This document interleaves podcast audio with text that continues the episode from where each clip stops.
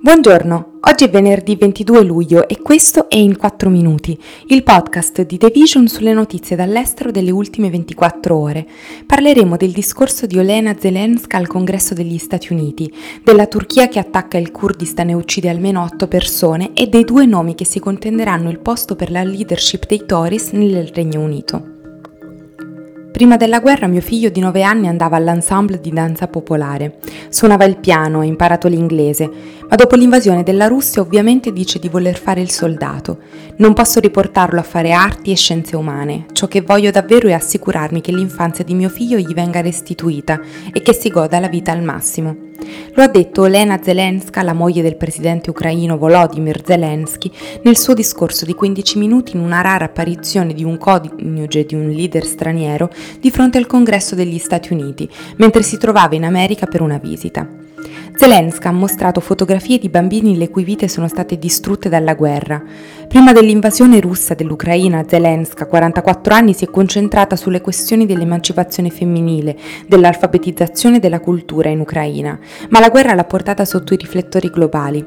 Nelle ultime settimane si è mostrata sui social media e ha utilizzato il suo profilo per aumentare la consapevolezza sui crimini russi contro bambini, donne e anziani. Alla fine Zelenska ha chiesto più armi, ha domandato sistemi di difesa aerea e dispositivi. Gli Stati Uniti a maggio hanno già approvato un pacchetto di aiuti da quaranta miliardi di dollari, di cui venti miliardi erano aiuti militari.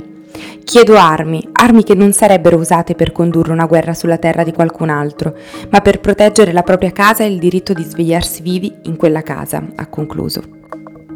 Almeno otto iracheni sono stati uccisi e altri ventitré feriti mercoledì nella provincia settentrionale di Daak, nella regione del Kurdistan, dopo che gli attacchi dell'artiglieria turca hanno colpito un'affollata località turistica, mentre le famiglie erano raccolte intorno a una piscina. La Turchia conduce regolarmente da anni operazioni militari contro i militanti del Partito dei Lavoratori del Kurdistan, o P K K, nelle montagne settentrionali dell'Iraq. Di solito questi attacchi sono diretti ai campi di addestramento gestiti dal P K K, che è stato impegnato in una lunga guerriglia nel sud-est della Turchia. Ancora una volta le forze turche hanno commesso una violazione esplicita e palese della sovranità dell'Iraq e della vita e della sicurezza dei cittadini iracheni. Questo brutale attacco ha sottolineato il fatto che la Turchia ha ignorato le continue richieste dell'Iraq di astenersi da violazioni militari contro il suo territorio e la vita del suo popolo. L'Iraq si è riservato il pieno diritto di rispondere, ha affermato il primo ministro iracheno Mustafa Al-Kadimi. Il P K K ha condotto una campagna separatista contro il governo turco ad Ankara dagli anni settanta. Il conflitto ha ucciso più di quarantamila persone, la maggior parte delle quali in Turchia, ed è considerato un'organizzazione terroristica anche dagli Stati Uniti e dall'Unione Europea.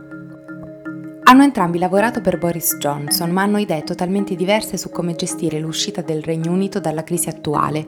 Uno ha votato per la Brexit, l'altra ha votato per rimanere nell'Unione Europea, ma dopo si è ritrovata a essere una fervente Brexiter. Si tratta dei due candidati conservatori che si sfideranno a settembre per la leadership del partito dei Tories e di conseguenza la carica di primo ministro britannico. Uno è Rishi Sunak, un ex banchiere di investimento di quarantadue anni di origine dell'Asia meridionale che è stato l'ultimo cancelliere dello scacchiere e che si è dimesso poche ore prima che lo facesse Johnson, rincarando la gravità di questa crisi politica e che è diventata anche la prima persona di colore a occupare il numero dieci di Downing Street. L'altra è Liz Truss, ministro degli esteri britannico che si è fatta promotrice nelle ultime settimane di una mossa che ha fatto arrabbiare l'Unione Europea, proporre una legge sullo status commerciale dell'Irlanda del Nord che se approvata senza modifiche violerà gli accordi presi con l'Unione Europea per la Brexit. L'Unione Europea dal canto suo ha spiegato che se la legge dovesse passare il Regno Unito violerebbe un trattato internazionale e ha velatamente minacciato di imporre dei dazi sulle merci britanniche che entrano nel proprio territorio. Nelle votazioni Sunak ha ottenuto centotrentasette voti, Truss centotredici. Sunak si presenterà probabilmente come un responsabile delle finanze della nazione durante un periodo di stress estremo, con l'inflazione in aumento e lo spettro de- della recessione. Truss invece sarà vista come la candidata dei Brexiteers intransigenti, che perseguono negoziati aggressivi con l'Unione Europea sul commercio in Irlanda del Nord. I critici affermano che ha minato i colloqui con Bruxelles per assecondare l'ala Brexiter del partito e ora rischia di innescare una guerra commerciale. Per Sunak è importante tenere sotto controllo l'inflazione e solo dopo tagliare le tasse. Per Truss le tasse vanno tagliate subito. Questo è tutto da The Vision, a lunedì.